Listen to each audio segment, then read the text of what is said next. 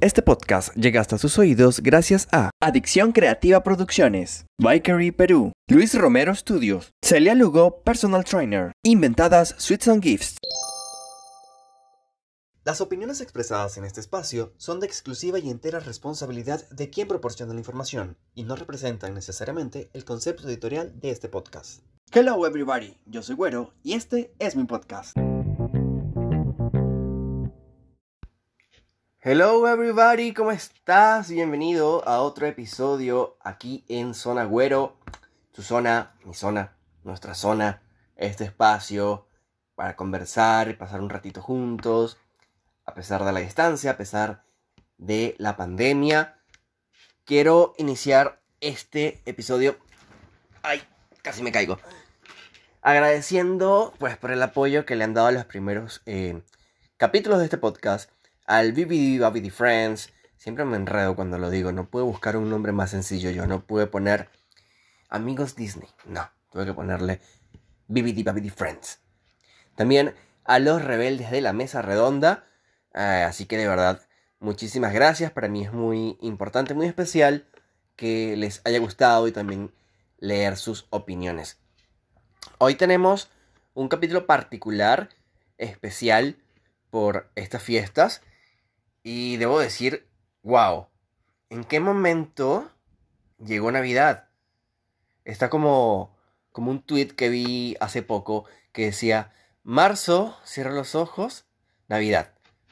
Así no era, pero, pero por ahí va, o sea, se pasó muy rápido el tiempo. Creo que ha sido el año, para mí, creo que para ustedes también, que se ha pasado tan rápido que, que, que no sabes en qué momento pasó, en qué momento llegamos a Navidad, pero bueno, aquí, aquí estamos. Debo admitir que yo amo la Navidad, me encanta la, la época de fiestas, me encanta ese sentimiento, me encanta la magia, la comida sobre todo, pero de un tiempo para acá se ha convertido como que en fechas simples o normales para mí por muchos motivos. Eh, y pues creo que, que, es válido, ¿no? O sea, todos tenemos como que esos momentos tipo Grinch en, en la época de Navidad. Pero para no entrar en esos detalles, o al menos no, no por ahora, quiero comentarte o contarte algunas eh, anécdotas que he tenido en Navidad que a lo mejor a ti también te han pasado o con las que te puedes identificar, más que todo si, si también eres de Venezuela, ¿no? Por lo menos en Venezuela hay varias cositas. Está la tradición de estrenar ropa 24 y 31 sí o sí. O sea, te puede faltar la comida, pero que no te falte los estrenos del 24 y del 31, ¿ah? Para mí es una tradición que no me gusta. No, o sea, yo no le veía como que mucho sentido, aunque yo siempre he preferido la comida antes que estrenar ropa, ¿no? Pero sí es una tradición muy fuerte en, las familias venezolanas. Y eh, hay algo que yo llamo el maniquí. El maniquí es que desde temprano se tendía en la cama la pinta del 24. En traducción, el outfit con el que ibas a deslumbrar entre tus amigos y tu familia. Por lo general, eh, este maniquí se tendía en la ropa desde muy temprano hasta la tarde cuando ya te habías bañado y también por lo general eras el primero en estar listo cuando eras niño, ¿no? Eh, ponías como que tu camisa, tu pantalón y abajo tus zapatos y tus accesorios a los lados también si eras niña. Entonces estaba tu cama vestida con el outfit navideño que ibas a mostrar. Creo que muchos pasaron por, por ese maniquí. Yo pasé mucho tiempo hasta que me dejó importar. También está el color Navidad. Hay una tradición que se tenía, por lo menos en mi familia y creo que en la de muchos también, que era pintar la casa por fiestas. En mi caso, esto siempre era un tema. A veces no se decían por el color, que este sí, que este no, que este muy llamativo, que este muy serio. Y a veces después de tanto batallar, elegían el mismo color. O sea, simplemente como que retocaban el, el, el que ya se tenía. Pero algo que recuerdo es que siempre se pintaba a último momento. O sea, tenías todo diciembre para pintar y podía llegar el 24 y aún estabas pintando. Si en tu casa también era así, si en tu casa también pintaban a último momento o si pintaban por fiestas, déjame saber en el Instagram del podcast, que es arroba Podcast. Me encuentras así en, en Instagram. Ahí me puedes dejar tu comentario para también eh, compartirlo. Uno de mis momentos favoritos lo titulé Assemble, Unidos. Porque una verdadera tradición venezolana en Navidad es preparar ayacas. Para esto las familias se reúnen y se asignan estaciones. Em, por ejemplo, estamos todos los primos, los tíos, alrededor de la mesa y a cada uno le toca una estación que trae consigo pues una tarea, obviamente. Estas tareas pueden ir desde poner la masa de la yaca, agregar el guiso, ir agregando los ingredientes mientras te los comes también. y la peor, o sea, a mí yo siempre pedía que no me tocara eso, gracias a Dios nunca me tocó, que era la parte de amarrar la yaca. O sea, qué cosa tan difícil. Una vez lo intenté. Menos mal no hay registro fotográfico de esa yaca, porque qué cosa tan fea. Para los que no saben de qué hablo, eh, las ayacas son el plato típico de Venezuela. Es, no sé cómo describirles, es como, como un tamal relleno.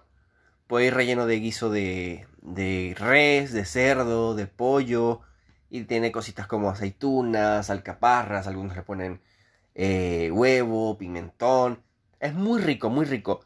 De hecho, en la época premaduro eh, se acostumbraba como que preparabas muchísimas hallacas, muchas, muchas hallacas, y tenías hallacas para todo diciembre y te quedaba hasta enero y febrero. Yo recuerdo que hubo febreros que yo todavía estaba comiendo hallacas. Hay mucha gente que le, le molesta eh, el, que haya tanta yaca, pero, o sea, no tienes idea. A mí me encanta. Me fascina la comida navideña. O sea, puedo comerla todo el año y yo sería feliz. También, eh, como se hacían muchas hallacas, estaba la tradición como que de compartirlas entre el vecindario. Por ejemplo, mi vecina Margarita hizo yacas, mi vecina Leticia hizo yacas y entre todos nos compartimos, nos regalamos ayacas, hacemos intercambio de ayacas y como que para probar, ¿no? Porque cada familia tiene como que su guiso, su receta, su toque y eso la hace eh, diferente. Obviamente todos decían como que, mm, sí, qué rico, qué sabrosa tu yaca, ¿eh? Muy buena. Mentira les voy a contar un secreto mentira. Siempre se criticaban que el guiso no está tan bueno, que está reseca la masa, que no sé qué.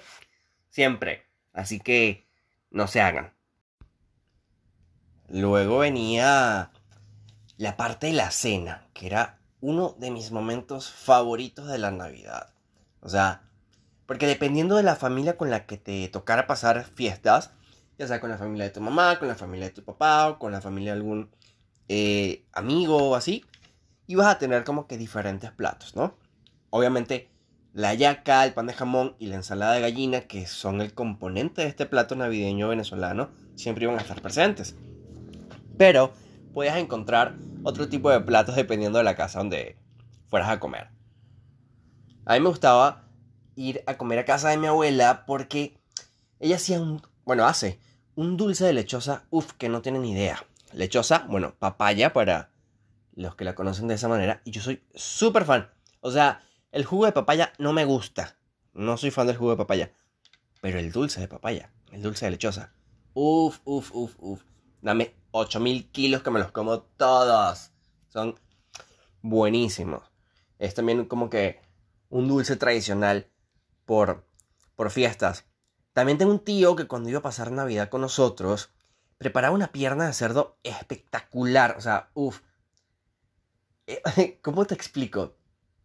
O sea, era como que cuando él estaba cocinando, yo decía, huele a mi tío Leonardo, porque es algo que él hace y ya tú lo asocias, ese olor es él. Entonces era muy rico porque probabas como que las cosas que hacía cada quien y te das cuenta que la Navidad se representa también en sabores y en olores, no solamente en regalos. Entonces es algo particular que tiene eh, la Navidad que con un olor o con un sabor te puede transportar, te lleva a momentos, te lleva a personas y, y creo que eso es lo más bonito, sobre todo cuando estás lejos. obviamente los intercambios de regalo pues no podían faltar. En mi familia siempre hacíamos intercambios, pero entre primos, ¿no? Cuando éramos más pequeños hacíamos intercambio entre los primos. Puro dulce nos regalábamos, ahí no no había de agarrar, todos nos regalábamos como que kits de, de dulces, golosinas, chucherías, como lo, como lo conozcan. Y era muy chévere porque ya sabías que ibas a comer dulce en Navidad, ¿no? ibas a tener como que tu, tu reserva de, de dulces por ahí. Y era chévere, era muy chévere. No sabíamos que eso nos iba a preparar para lo que era el mundo real de los intercambios. no recuerdo si hice intercambios con, con los adultos ya, pero recuerdo, eh, bueno, tengo recuerdos muy bonitos de los intercambios con, con mis primos. Estaban muy chéveres. Estoy aquí recordando lo de los dulces que me daban, incluso los que yo compraba. Extraño mucho esos, esos sabores. Otras cosas también eh, típicas en Navidad, o por lo menos en mi Navidad, eran las películas. Había una película de Santa Claus que siempre pasaban en la televisión.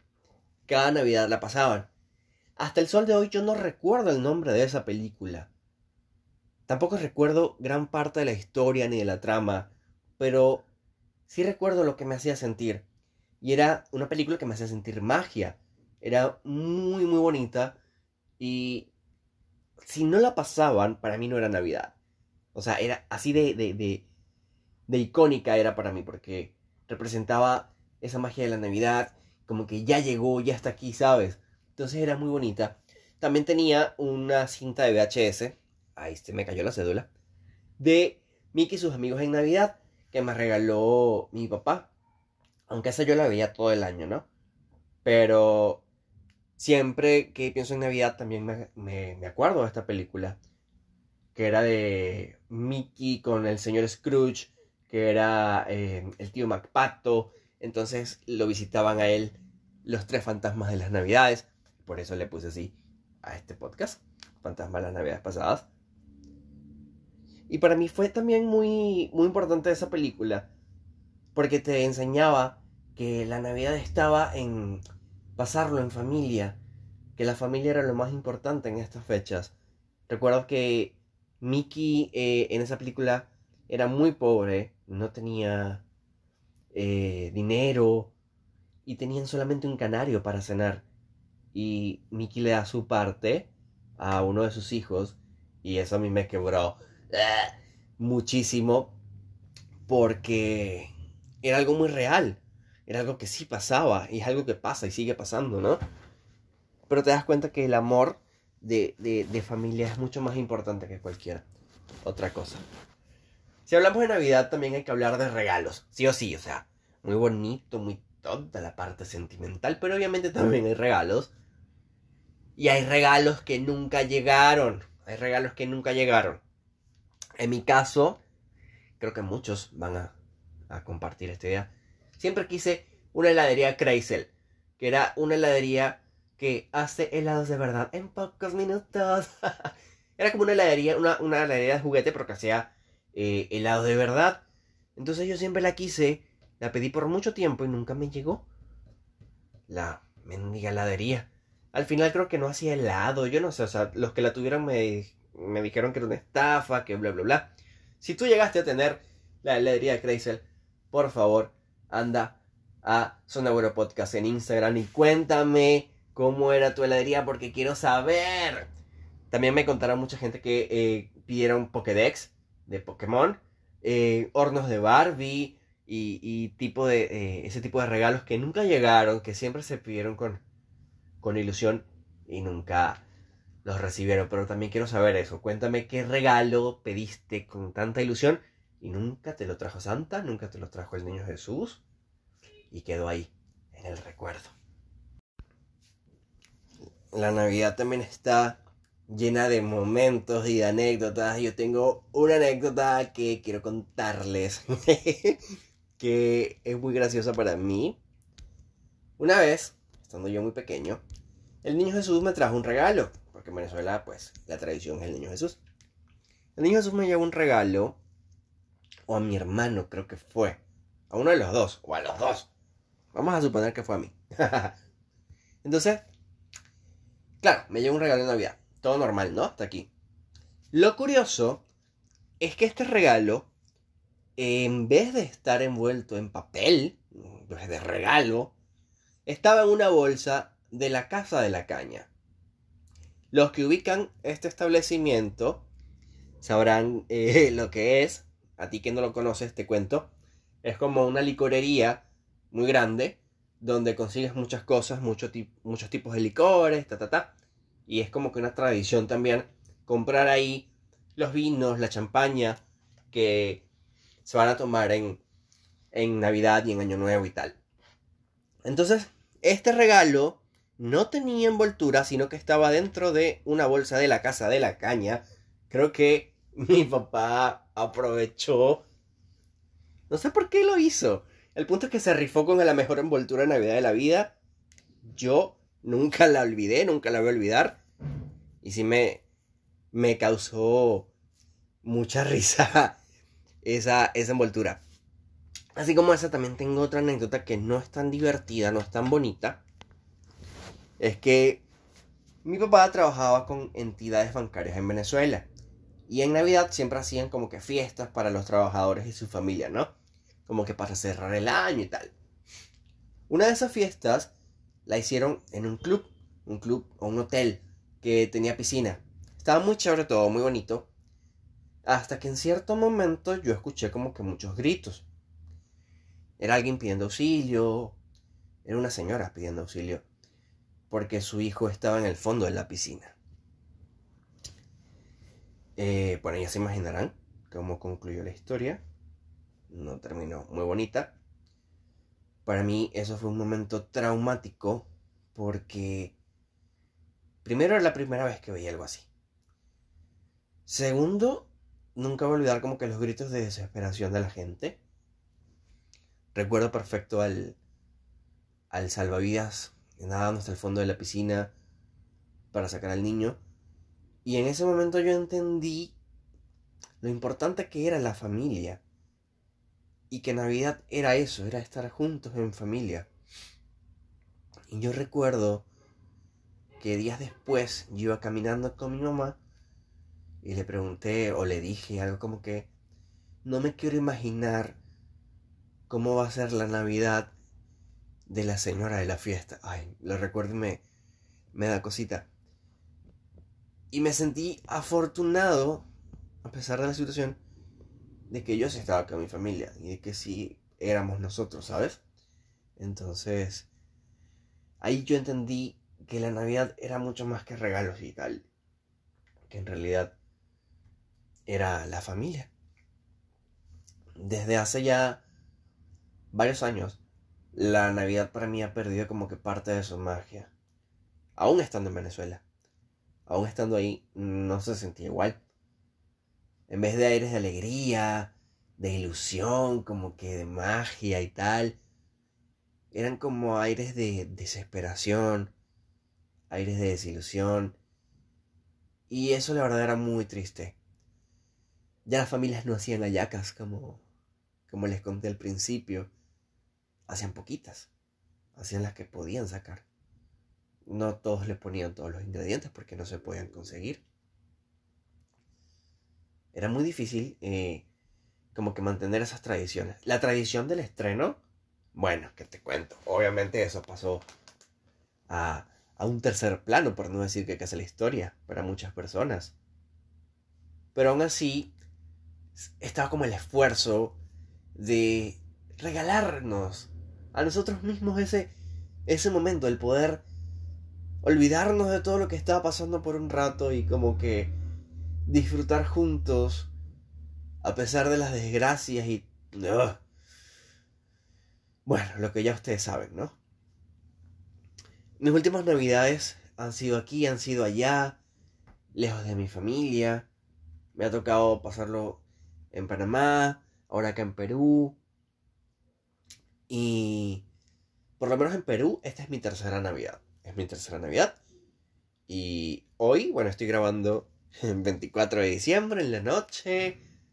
Estoy yo solo en mi cuarto, desahogándome contigo.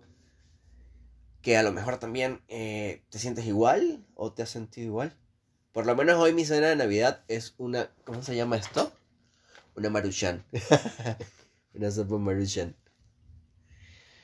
Pero, ¿qué te estaba diciendo? Ya pues, es un poco rudo pues pelear con, con la melancolía.